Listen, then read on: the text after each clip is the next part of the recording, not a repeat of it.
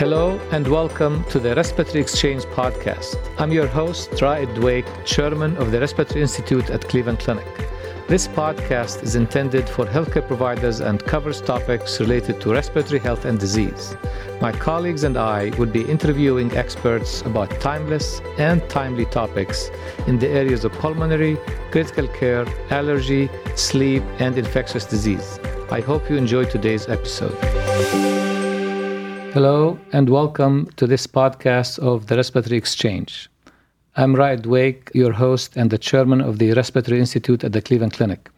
My guest today is Dr. Sumita Khatri. Dr. Khatri is the vice chair of the Respiratory Institute at the Cleveland Clinic, and she also directs the Asthma Center here, which is a large multidisciplinary group taking care of asthma patients. She also has a deep interest in the environmental impact on the lung, which will be the topic of our discussion today. Welcome, Sumita. Oh, thanks for having me. Yeah. You know, we hear a lot about you are what you eat, but I've heard you say you are what you breathe. Yes. So tell us more about how does breathing make us who we are. Isn't that what any pulmonologist thinks anymore? I mean, honestly, our lungs are bathed in particles from the environment, and how lucky we are that we're able to breathe. Yet, we're not always able to control what else we're breathing in from our environment. And I am quite fascinated by the fact that we are not only resilient because of what we breathe, but we are also vulnerable to what we're breathing in. Because of that, it's very hard to remove oneself as being a pulmonologist and not have an interest in the environment. I've also heard you talk about the exposome as a term. Can you explain that to our audience so we understand what it is and its impact? Yeah, exposome is a more comprehensive view of all of our exposures. It considers everything that an individual encounters in a lifetime and how those exposures relate to health. And that way we can take account of what we can control and what we cannot control but mitigate against. I should also mention that the effects can be distinctive based on age, chronicity of exposure, as well as genetic predisposition. So even though we may all be in a similar environment, our reactions to that environment or exposome could be different. There is a nice infographic I've seen which really helps highlight what that looks like. It can, be outdoor versus indoor environment. It can be outside the body or inside the body, for instance, diet or one's microbiome. It can be prenatal or postnatal. Like for prenatal aspects, think about viruses, antibiotic exposure, or even smoking exposure. And postnatal, of course, that maternal smoking while pregnant can become environmental tobacco smoke exposure. So if you can think about an exposome in all of those different compartments and consider all of those areas in which you are vulnerable or safe throughout birth, childhood, adulthood, and even older age, it helps us all have a little better idea of how to manage that so we have a healthy life. Wow, so this is much more encompassing than our traditional thinking was you just you know walk outside and you breathe the air in, mm-hmm. that's the exposure. It's really much more complex than that. Yeah, absolutely. And I think all of us used to think environmental science, environmental health, when we were growing up, you just think about outside. But now we realize that we're indoors so much. So much of it is indoors and occupational exposures, as well as things from technology, et cetera. So it's much more complex than just the weather, even though that is what we talk about most of the time. Yeah, makes a lot of sense. And as you know, I'm interested in doing research in breath analysis. Mm-hmm. And when we analyze somebody's breath, we mm-hmm. find all kinds of things mm-hmm. from their exposure on the highway to their exposure in the hospital to their exposure at the home. It's really very, very complex, much more complex than I think we tend to think initially. Yeah. yeah. I mean, it's uh, amazing what a homeostatic mechanism it is at times that you're able to breathe something in, manage it, and either you know, able to be resilient from it or have to manage it so that it doesn't cause disease. Yeah. Also, recently, uh, there has been a heightened awareness of environmental change and climate change. Mm-hmm. How are these two related? The exposome, the exposure, and, and the climate change and their impact on the lung? Yeah, they're highly related. And there is more interest in this because it used to be that we would just see what's in our immediate environment, but now the world has become smaller. And in many ways, it's a good thing because we're able to see extreme weather events, changes in people having to migrate because they can't farm anymore because of uh, droughts. And gosh, if this year didn't prove what globalization has done and the lack of geographic diversity has done is that we see these extreme weather events. We see extreme colds, such as these polar vortexes, and then we see extreme heat, which results in heat related disease such as hyperthermia and dehydration. And this is obviously worse for people with lung disease too, because they have difficulty breathing.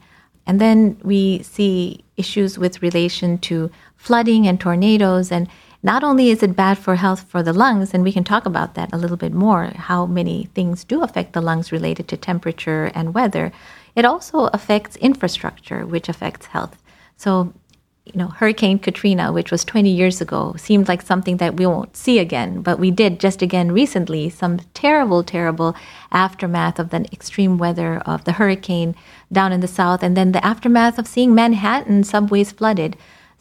It's sort of hard to ignore the fact that so much of what we're seeing in the news that affects health and affects human safety is related to weather events. Yeah, so just coming back to the lung uh, mm-hmm. diseases, uh, as this is kind of the respiratory exchange after all. So, what are some of the lung diseases more commonly affected mm-hmm. by the environment and mm-hmm. stuff? You know, maybe and how? Mm-hmm. Absolutely. So, asthma and COPD for starters. So, asthma, we know that there's effect of pollution, such as particle matter pollution or ozone, which causes oxidative stress in the airways and lungs, affects the inflammatory response, reactive oxidant species. And if you don't have enough antioxidant capability, it creates more inflammation, which results in direct symptoms such as cough, phlegm, shortness of breath, wheezing, uh, susceptibility to other infections. In addition, for people with asthma and COPD, also with allergies, when there's these changes in weather events, you actually affect the allergenicity of the pollen. So if you are somewhat atopic or likely to be triggered by allergies, the allergenicity is that much more and longer allergy seasons. So that affects airway conditions quite a bit, including upper airway. So those are the ones people mostly think about. However, even hypersensitivity pneumonitis is related to exposures, whether it's bacterial fungi exposure or wood or paint exposures in the home. In addition, interstitial lung disease that can come from coal dust, silica, asbestos. So that's exposures that are in the environment. And then, even though most of the time we realize that smoking is a primary cause of lung cancer, there's plenty of people with non smoking habits that have lung cancer. So, radon is also an environmental pollutant. So all of these are some of the commonly known ones, but it's interesting. I had a, a group of us talking about other potential conditions in where air pollution or environment affects the lung. Cystic fibrosis, even ozone causes increases in mitochondrial disruption, and the ozone stress reduces the CFTR in human bronchial cells. And in bronchiectasis, there's increased free oxygen radicals there. So, no chronic condition is immune from an effect from the environment, especially if it's untreated, undertreated, or undiagnosed. So these are some of the multitude of ways that lung disease can be affected by the environment. Wow, it affects almost every lung disease. You traditionally think asthma and COPD, yeah. but it looks like it's way uh, way beyond that. Mm-hmm. So thank you for enlightening us about sure. this. Let's say you have one of these diseases, asthma or COPD. Is everybody affected the same way, or some people are more susceptible than others mm-hmm. to these environmental exposures? Just backtracking back to the idea of people who have better control of their condition, they're likely to be less susceptible. For instance, people with asthma, if it's well managed, they may be less susceptible. But then some people are susceptible no matter what. So younger children, we know as their lungs are growing, if they're exposed to pollution, ozone, particulate matter, especially around high traffic areas, we know that from the Children's Health Study out of California that lung growth is actually somewhat stunted when they're closer to traffic. And kids who play sports outside more than three summer sports a year and are exposed to high ozone days, they're likely to have more incidence of asthma. So children are affected. And then obviously the people with chronic conditions are affected no matter what age. And then older people are affected as well as people who work on farms, agricultural workers, immigrants, people of certain ethnic backgrounds or areas where they don't have healthcare access. So there's vulnerable people everywhere. Those of us who can access healthcare or have good fortune to be able to escape environmental exposures do significantly better. So it sounds like those who are underserved medically are also underserved when it comes to effects of the environment Yeah. or their diseases. yeah. It's true. And often they're living in areas that don't have the means to get away. So often less air conditioning, less more heat islands because they're in more urban areas. They can't get away from the traffic pollution. They often have to be around work that does not prevent them from exposure to pollution. So it's a compounded effect for sure. Any other factors that make some more susceptible than others? Are they genetic, familial factors, or they're mainly environmental in your mind? Hmm. No, it's probably gene and environment. I think we've all in the pulmonary space realized that it's not just one thing, it's a combination. And the question is how much of a combination is your own genetic makeup and your background and your family history? How much is the environment? And then maybe that space in the middle where epigenetics plays a role where you know after a certain amount of stress or exposures is there some methylation of dna or histone modification so that then all of a sudden your susceptibility increases? You know it's interesting in asthma as you know that you don't say you just have asthma you have the asthmas right? That somebody can have childhood atopic asthma and then that seems to be quiescent or in some remission for a bit and then they show up with their nasal polyps and aspirin sensitivity. So i never underestimate the power of something like a chronic airway disease to be very in its way to appear in our bodies Yeah, makes makes a lot of sense. You mentioned the uh, children's health study, Mm-hmm. uh, you know, as an evidence, you know, just to follow the science about environmental exposure. Uh, are there any other key studies that have really documented this uh, impact of the environmental exposure on lung disease? Um, there's a wide variety of types of studies that have shown this. Primarily epidemiologically, you'll see that there's patterns of presentations to the emergency room or increases in incidence of asthma. And of course, the panel study I just mentioned of the Children's Health Study. There's another favorite I have because I'm a fan of London, actually. And it was looking at a panel of people with asthma. They'd have them walk for a couple hours in Hyde Park, which sounds lovely and then they'd uh, give them a break for a couple weeks and then they'd have to walk for a couple hours on oxford street which by the way i like too it's good shopping so then they'd uh, see them again and they noticed that the same people with only mild to moderate asthma who walked in hyde park and did well went to oxford street and had inflammatory markers in their airways and some decrements in small airway function. And i know many of us poo poo small airway function but we know that some people feel those symptoms. So it's real and our body adapts. And does it adapt well or does it have disease after that? So that's just another favorite of mine to talk about That's wonderful. That's actually a nice controlled experiment. Same Yeah. city, different locations. i'll sign up for that one again yeah while you're shopping you know, Right, at the same exactly. time that'll be great so like clearly i think you provided us with the evidence and the thought about the impact of the exposure the impact of the environment how it affects specific lung diseases and how some individuals are more susceptible than others what can we do about this i think is the big question you know as uh, what we can do you know we'll maybe tackle them one at a time as a society. I know you're involved in policy advocacy for this area.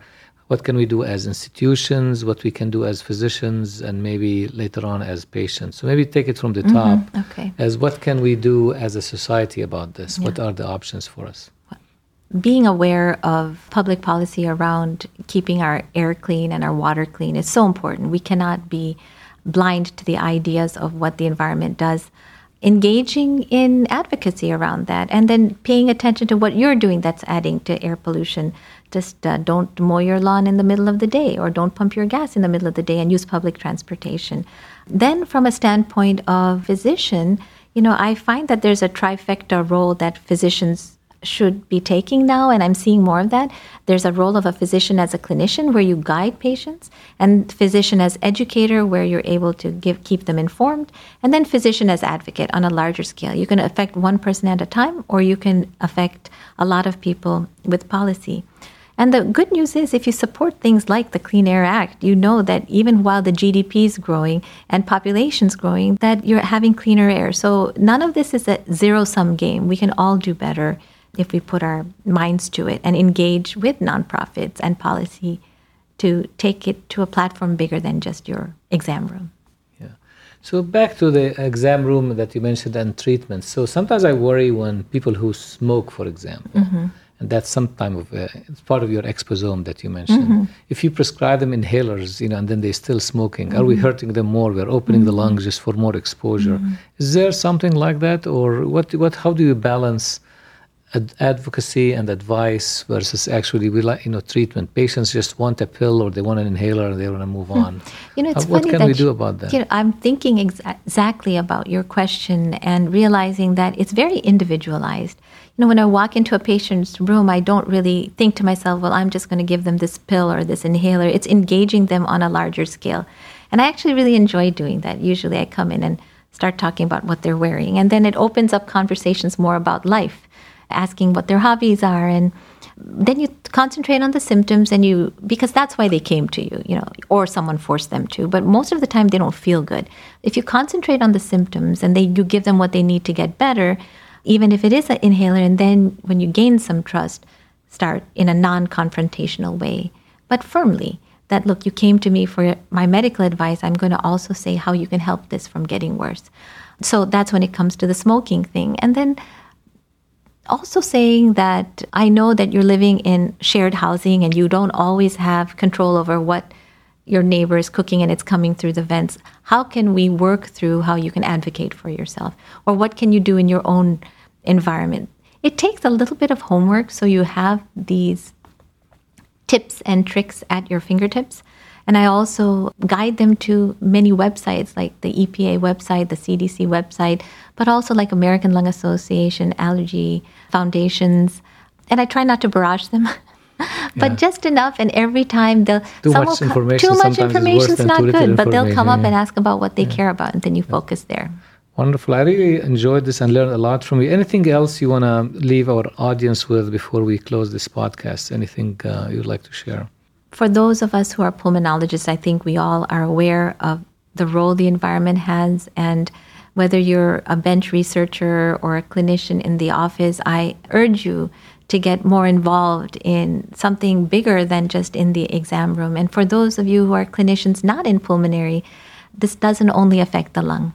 It has effects on our overall health, including inflammatory markers, cardiovascular disease, stroke, and so being well versed in how to manage when an environment may not be healthy around you so that you remain healthy is a conversation just like in primary care to get your flu shot.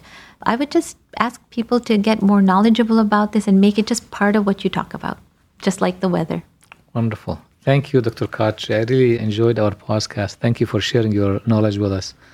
Thank you all for listening. This has been an episode of the Respiratory Exchange on the environmental impact on the lung.